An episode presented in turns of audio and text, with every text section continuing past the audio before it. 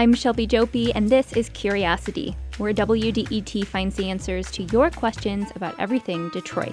This question comes from listener Allie Harnish.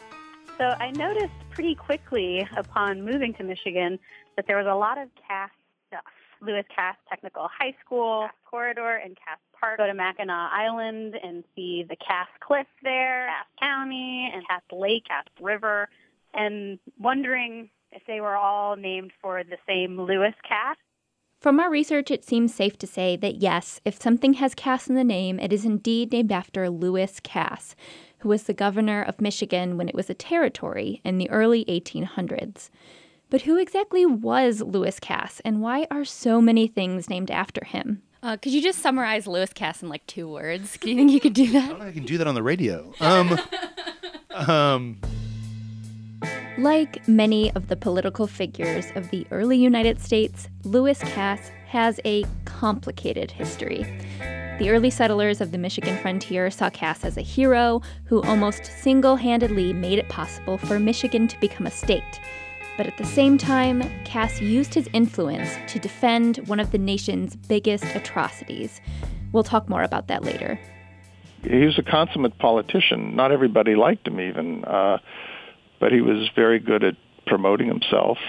That's John Fierst, a reference librarian at the Clark Historical Library of Central Michigan University. Lewis Cass was 33 years old when he was appointed governor.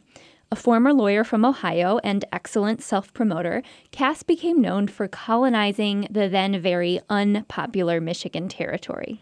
Right. I mean, it was very it was very difficult to get to Michigan for one thing. There had been this really terrible survey report um, that came out that said that Michigan was um, an interminable swamp that really turned people off uh, from wanting to come to Michigan. That's Amy Elliott Bragg, author of Hidden History of Detroit. Bragg mm-hmm. says the Michigan Territory was the frontier of the United States. It stretched to the Mississippi River, and only a handful of white settlers lived there at the time. And what the federal government was trying to do was expand opportunity in the West, and Lewis Cass was kind of charged with this mission to make Michigan seem like a place that people would want to live. Cass conducted a new survey, the Cass Expedition, that showed the nation the natural beauty and resources of northern Michigan and Wisconsin. But in order to draw homesteaders to Michigan, Cass had to have land to offer them. Michael Witgen is a professor of history and Native American studies at the University of Michigan. He says that most of the territory was recognized as belonging to the Indians. if you were a 15 year old, a native in 1805, you would be used to a world that was entirely uh, native if you lived in Michigan. Um, everywhere you went, uh, it would be dominated by native politics, native economy, uh, native villages. And in your lifetime, between 1805 and 1836, when you go from being 15 to being an adult, you would see that world have vanished through a series of treaties that extinguished native title and convert all of that land to um, public domain available for white settlers. During his time as governor, Cass negotiated 20 different treaties with native tribes, coercing them to hand their land over to the U.S. and because he negotiates so many of these, he ends up um, sort of gaining a reputation as an expert in Indian affairs. So, in part, that reputation comes from the fact that he just happens to live in a state with a lot of Indians. Drawing from his experience in Indian affairs, Cass wrote a series of articles in a popular magazine establishing himself as the authority on indigenous people. His opinion deviated from official U.S. policy at the time.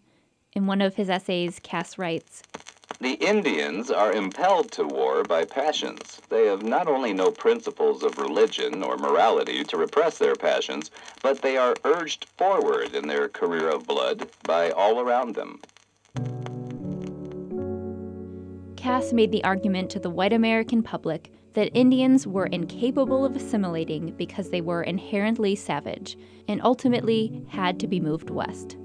Author Amy Elliott Bragg. He worked very closely with Andrew Jackson on President Jackson's plans for Indian removal, which, of course, are now very notorious. And uh, Lewis Cass was an instrumental part of everything that President Jackson did uh, to remove Native Americans from their land. Um, and that's really troubling. Professor Michael Witgen calls Cass the architect of Indian removal. Librarian John Fierst puts it even more harshly. Basically, what it was, what we what we would call it today, was a kind of uh, ethnic cleansing. When listener Allie Harnish asked her question, she knew about the dark side of Lewis Cass, which made her wonder. Do people know how horrible Lewis Cass was? I have no idea. I tend to think no.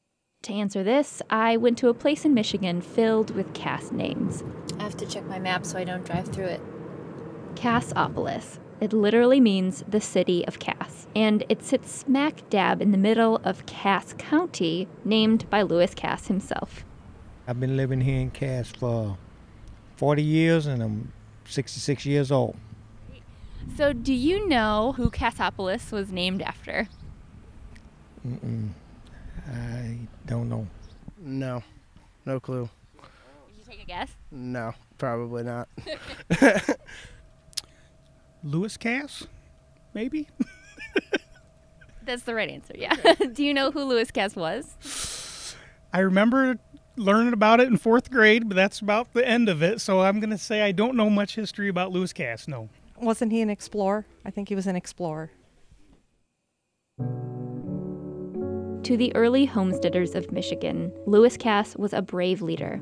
He helped usher the state into the Union, but in doing so, dispossessed Indians of thousands of acres of land and campaigned for a national policy of fear and hatred toward them. And it's likely that Michiganders can drive down Cass Avenue, play in Cass Lake, or live in Cassopolis without knowing the full legacy of Lewis Cass.